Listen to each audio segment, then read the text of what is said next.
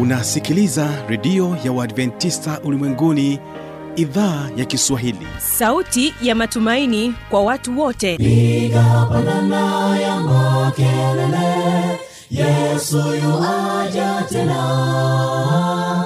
Ipaza sauti imba sana yesu yuaja tena. Anakuja anakuja yesu yuaja tena. Hii ni sauti ya matumaini kwa watu wote. Inayokujia kupitia redio ya Waadventista ulimwenguni awr toka kila kona ya dunia tunasikia vita njaa maafa. Hivyo washiria marejeo ya mwokozi. Piga panda ewe mlinzi yesu yuwaja tena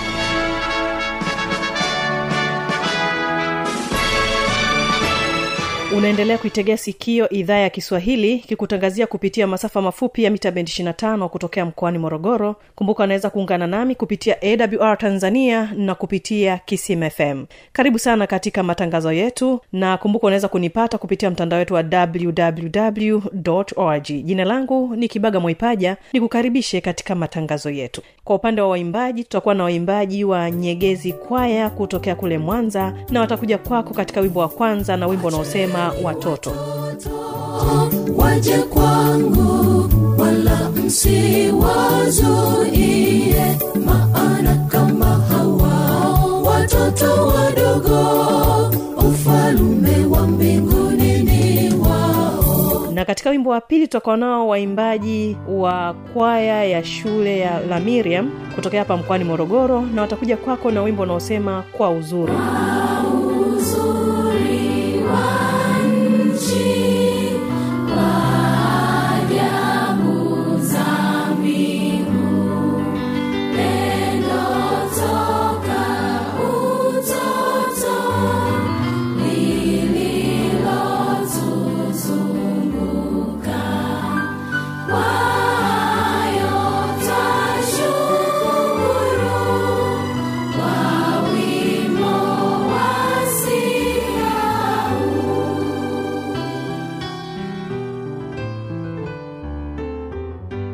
kwa upande wa mada yetu hii leo tutakuwa na mada inayosema namna ya kuwasaidia watoto kufanikiwa katika elimu na tutakuwa naye mchungaji shashini halewana ambaye atatubariki katika kipindi hiki cha watoto kwa wetu hiyo tunapozungumzia elimu kwamba nyumbani kama ni sehemu ya kwanza ya kupata elimu wazazi ndio walimu wa kwanza kabisa katika kutoa elimu.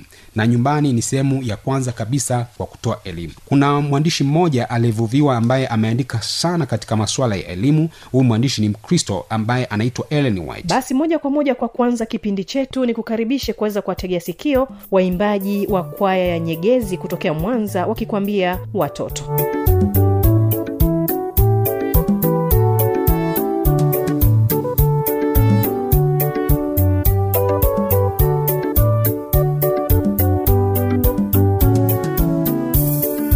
wacheni watoto waje kwangu wala msiwazuie maana kama hawa watoto wadogo ufalume wa mbinguni ni wao. Wacheni watoto waje kwangu wala msiwazuie maana kama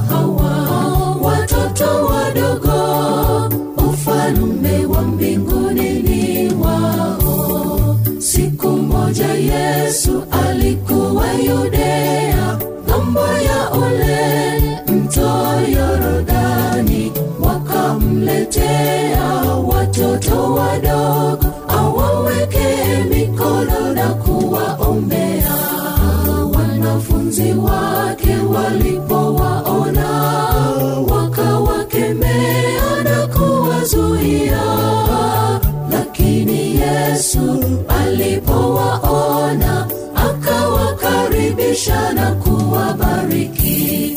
wacheni watoto waje kwangu wala msiwazuie maana kama hawa watoto wadogo ufalume wa mbinguni ni wao. Waacheni watoto waje kwangu wala msiwazuie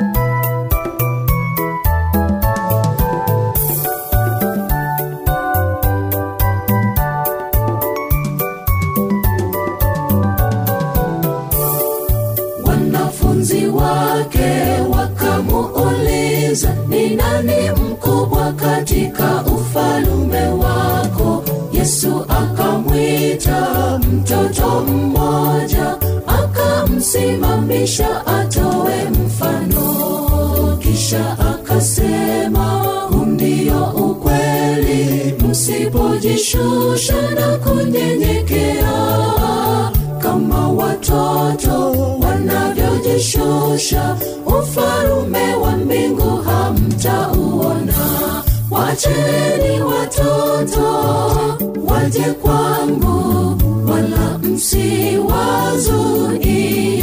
maana kama hawa watoto wadogo ufalume wa mbinguni ni wao. Wacheni watoto waje kwangu wala msiwazuie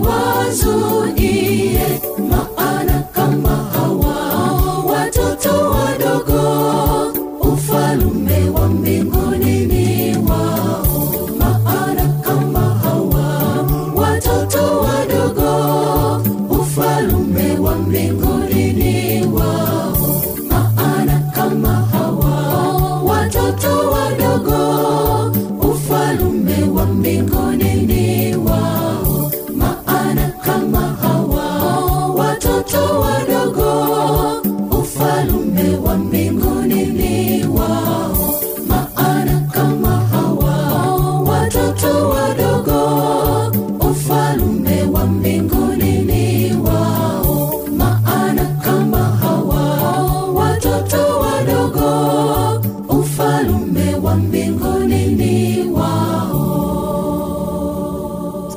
mara baada ya kubarikiwa na wimbo huo ni wasaa wa kuweza kumtegea sikio mchungaji shashiniale hana akiwa nami kibaga mwaipaja na mada namna ya kuwasaidia watoto kufanikiwa katika elimu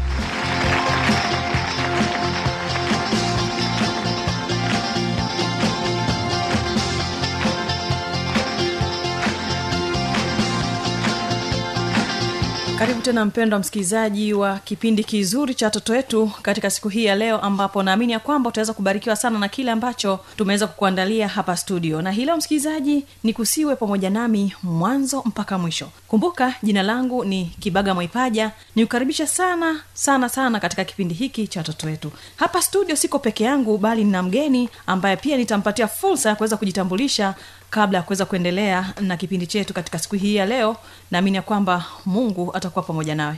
Karibu sana. Asante sana. Kwa jina naitwa shashinihale wana. Mimi ni mchungaji na pia kama mchungaji nilibahatika kupata elimu ya ziada elimu e, swala la elimu. Nilipata postgraduate diploma ya education lakini pia nilifanya masomo ya masters ya education. Kwa hiyo nilipata bahati hiyo ya kujifunza maswala ya elimu. Naamini ya kwamba kupitia kile ambacho umejikita kwacho pia leo tutakuweza kubarikiwa na kile ambacho utakuwa umekiandaa hapa. Na pengine tufahamu sasa leo tunazungumzia nini hasa? Maana umejieleza vizuri kwamba umejikita zaidi kwenye maswala ya elimu. Je tutagusia huko au tutaenda nyanja nyingine? Ha, tutagusia maswala ya elimu na haswa katika elimu ya watoto. Na Okay. leo nafikiri tuangalie namna ya kuwasaidia watoto wetu mm-hmm. kufanikiwa katika elimu na pengine tukizungumzia watoto tunalenga kuanzia umri gani mpaka upi hasa uh, tunapoangalia watoto mm-hmm. watoto tunaanzia tunasema miaka sifuri Ndiyo. miaka sifuri na tunakuja hadi miaka kumi na saba ambapo hapo tunasema ndio watoto hao. Mm-hmm. maake miaka kumi na nane tunasema ni watu wazima. Na mpendo msikilizaji basi hii leo tutakuwa naye mchungaji shashini hale wana kama alivyosema hapo awali katika kipindi hiki kizuri cha watoto wetu. Na kama alivyosema mada yetu hii leo tunazungumzia namna ya kuwasaidia watoto kufanikiwa katika elimu. Basi naamini ya kwamba kupitia kipindi hiki wewe mzazi utakuwa tayari kuweza kujifunza mengi kutoka kwake mchungaji shashini hale wana. Hivyo basi ni kusii twende sote mwanzo mpaka mwisho. Mchungaji tufahamu sasa. Uh, tukisema kwamba tuwasaidie watoto kufanikiwa katika elimu unahisi kwamba watoto wana changamoto yote ambayo wanaipata katika elimu yao? Ndio maana ukaamua kwamba tutumie heading hii au kichwa hiki kuweza kuleta mambo mazuri kwa msikilizaji ambaye anatutegea sikio muda huu. Ni kweli elimu ni mchakato. Mm-hmm. tunaposema elimu ni mchakato ni mchakato wa kupata maarifa kupitia kujifunza au pia kupitia njia nyingine ya kuingiziwa maarifa kwa njia ya maelekezo au taratibu zingine za vitendo. Kwa hiyo kuna changamoto kubwa namna sasa ya kuwapatia watoto hiyo elimu. Kumbuka ya kwamba elimu ya awali inaanzia nyumbani.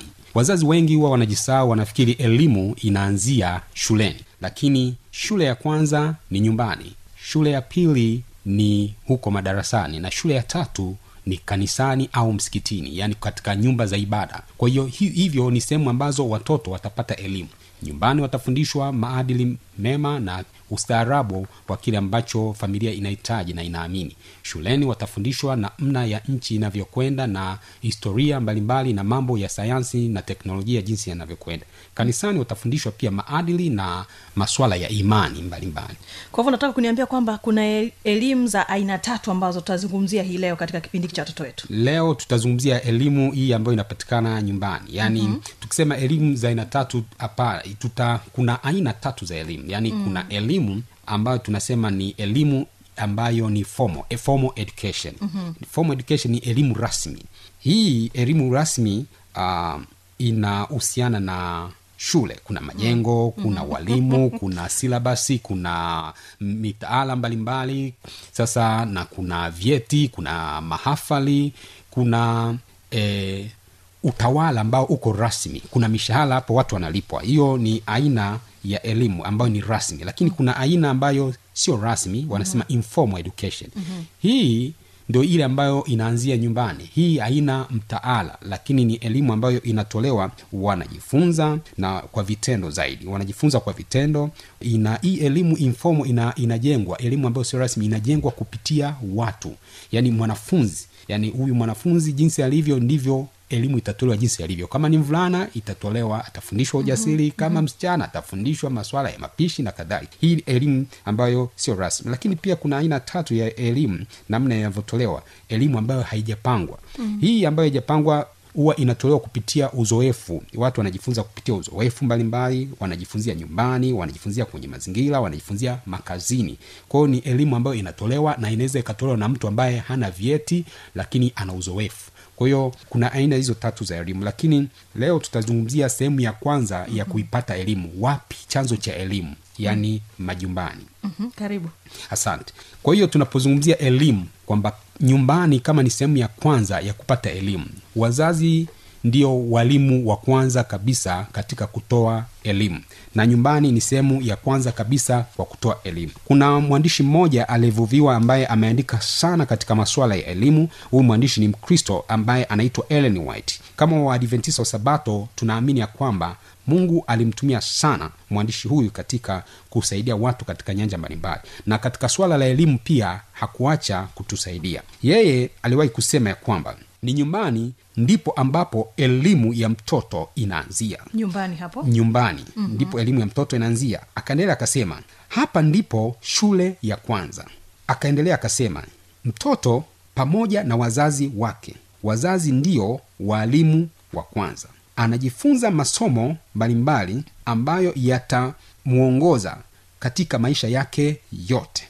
Atajifunza masomo ya nidhamu utii kicho na kujitawala yeye binafsi. Dondoo hii imetoka kwenye kitabu kinaitwa mashauri kwa wazazi walimu na wanafunzi ukurasa wa 17 kilichoandikwa na huyo ellen white. Kwa hiyo tunaona ya kwamba nyumbani ndipo shule ya kwanza na nyumbani ndipo ambapo mtoto anaanza kujifunza na atajifunza hayo mambo ambayo nimeyataja. Umesema vizuri kwamba nyumbani ndipo shule ya kwanza. Mm. lakini naona kwa dunia ya leo nikana kwamba nyumbani sio sehemu ya shule ya kwanza kwa mtoto. Unadhani ni nini hasa changamoto inayopatikana hapo mpaka nyumbani pasiwe shule ya kwanza kwa mtoto ambaye tunaamini kwamba angekuwa nyumbani pale angejifunza mengi? Nini tatizo? Tatizo linakuja ni maisha ambayo yametuchanganya sana wazazi. Mm-hmm. sasa hivi wazazi tumejikita kwenye kutafuta pesa zaidi kuliko malezi. Na ndio maana unakuta ya kwamba jambo la malezi limeachiwa shule za nasari uh, shule hizo za chekechea swala la malezi wameachiwa wasichana wa kazi wakaka wa kazi. Au wanaitwa kina dada au wanaitwa maanti ndio wamepewa jukumu hilo. Lakini wazazi hawahusiki na malezi. Hapo ndio imekuwa changamoto ya kwamba maisha yamekuwa ni ya mwendo kasi kiasi ya kwamba watu wanashindwa kukaa na kulea. Nini ambacho mtoto anakikosa sasa kwamba utofauti unaokuwepo kati ya mtoto ambaye amepata wasaa wa kuweza kuwa na shule ya awali pale nyumbani mm. na yule ambaye hakupata fursa hiyo Mm, mfano mzuri ni kwamba kama ulivyosema watu siku hizi watoto wadogo tu mtoto wa mwaka mmoja na nusu tayari yuko shuleni kule mm. kwa nini kwa sababu mama anaona kwamba nyumbani pale ah sio mali salama kwake kwa wakati huu nini tofauti ambazo zinakuwepo na tufanyaje kuhakikisha kwamba tunaondoa hizo changamoto ambazo zinaibuka hapo tofauti ya mtoto ambaye amepewa elimu ya nyumbani. Haijalishi yuko na baba na mama au yuko na mama pekee lakini utakuta ya kwamba mtoto ambaye ana malezi halisi ambayo yameanzia nyumbani hakuachwa tu akuwe bila malezi ya wazazi. Utaona ya kwamba wananidhamu ni watoto ambao wenye utii. Na nikuambie kitu kimoja dada kibaga mm-hmm. ya kwamba katika swala la elimu usipokuwa na nidhamu huwezi ukafanikiwa. Haijalishi una akili nyingi kiasi gani. Kama hauna nidhamu kuna kitu kimoja huyu mwandishi aliyevuviwa ellen white anasema self control ile mm. kujidhibiti wewe mwenyewe kuwa na nidhamu binafsi kujitawala. Kama mtoto awezi kujitawala akingali mdogo hata akiwa mkubwa akawa na akili kiasi gani na madaraka kiasi gani. Kama awezi kujitawala basi hawezi akafanikiwa. Kwa hiyo utaona kuna tofauti ya yule mtoto ambaye elimu ya awali ile ambayo ya nyumbani iliweza kufanyika utaona kuna tofauti na yule ambaye aliachwa tu e, akapewa watu ambao ni tunasema watu baki waweze kumlea ili akuwe kwa hiyo kuna tofauti hiyo. Na kama wazazi sasa tunatakiwa sasa turudi hapa ili tuweze kujua namna ya kuweza kuwasaidia hawa watoto. Sasa kuna kitu ambacho ningependa nieleze namna ya kuwasaidia watoto. Kumbuka ya kwamba watoto wanapokuwa nyumbani ndio wanaanza kujifunza. Watoto wanajifunza kwa kuona. Watoto wanajifunza kwa kusikia. Watoto wanajifunza kwa kugusa pia. Kwa hiyo kama mzazi unatakiwa kuweza kufanya vitu hivyo kuweza kumsaidia mtoto kujifunza.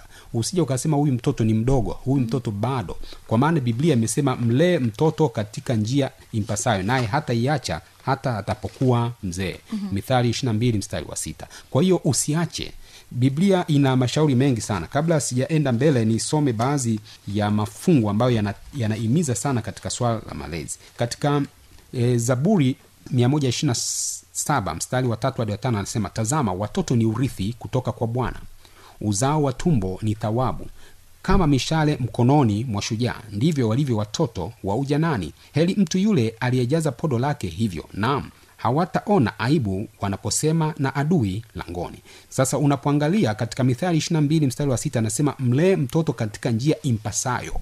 Na nikuambie kitu kimoja katika elimu ya biblia elimu ya biblia inasema ya kwamba shule ya kwanza ni nyumbani. Mm-hmm. na nyumbani watoto walikuwa wanafundishwa kazi na ukisoma elimu ya, ya kiyahudi kwamba watoto wanafundishwa kazi za mikono mm. watafundishwa kama ni wa kiume watafundishwa useremala kama ni watoto wa kike watafundishwa eh, kujifunza kushona kufundishwa kupika na mambo mengine. Kwa hiyo unakuta elimu inaanzia pale. Na elimu hii haianzii tu katika kufanya kazi pia hata katika kuamka. Watoto wanatakiwa wawahi kuamka.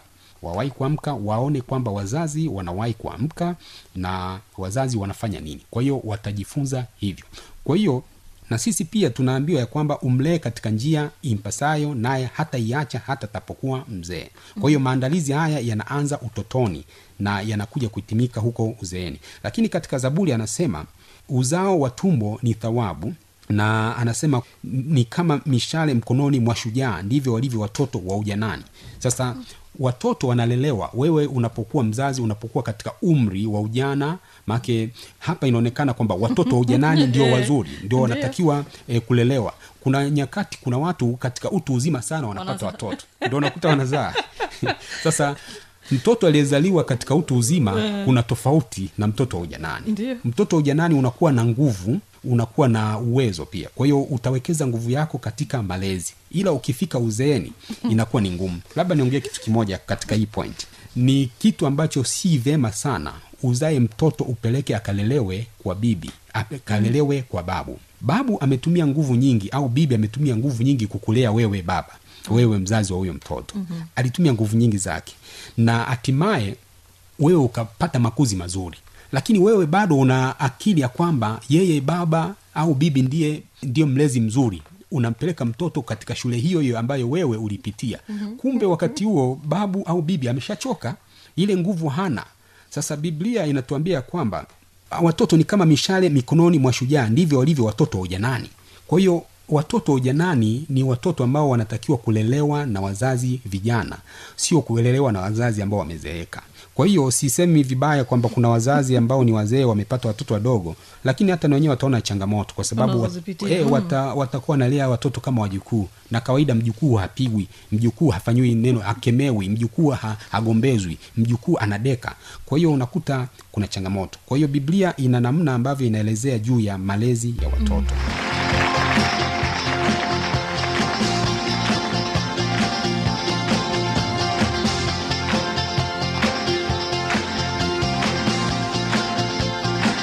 Na kufikia hapo ndio tamati ya kipindi hiki cha watoto wetu. Kwa maswali maoni au changamoto anwani hii hapa ya kuniandikia.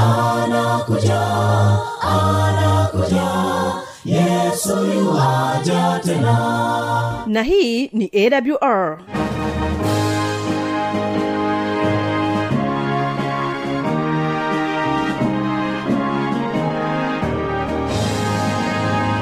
redio adventista ulimwenguni awr sanduku la posta 172 morogoro tanzania. Anwani ya barua pepe ni kiswahili at awr org. Namba ya mawasiliano simu ya kiganjani 653 570814 na pia unaweza kuwasiliana nasi na idhaa ya maasai kwa nambari 769 986355 ukiwa nje ya tanzania kumbuka kuanza na namba kiunganishi alama ya kujumlisha 255 unaweza kutoa maoni yako kwa njia ya facebook kwa jina la awr tanzania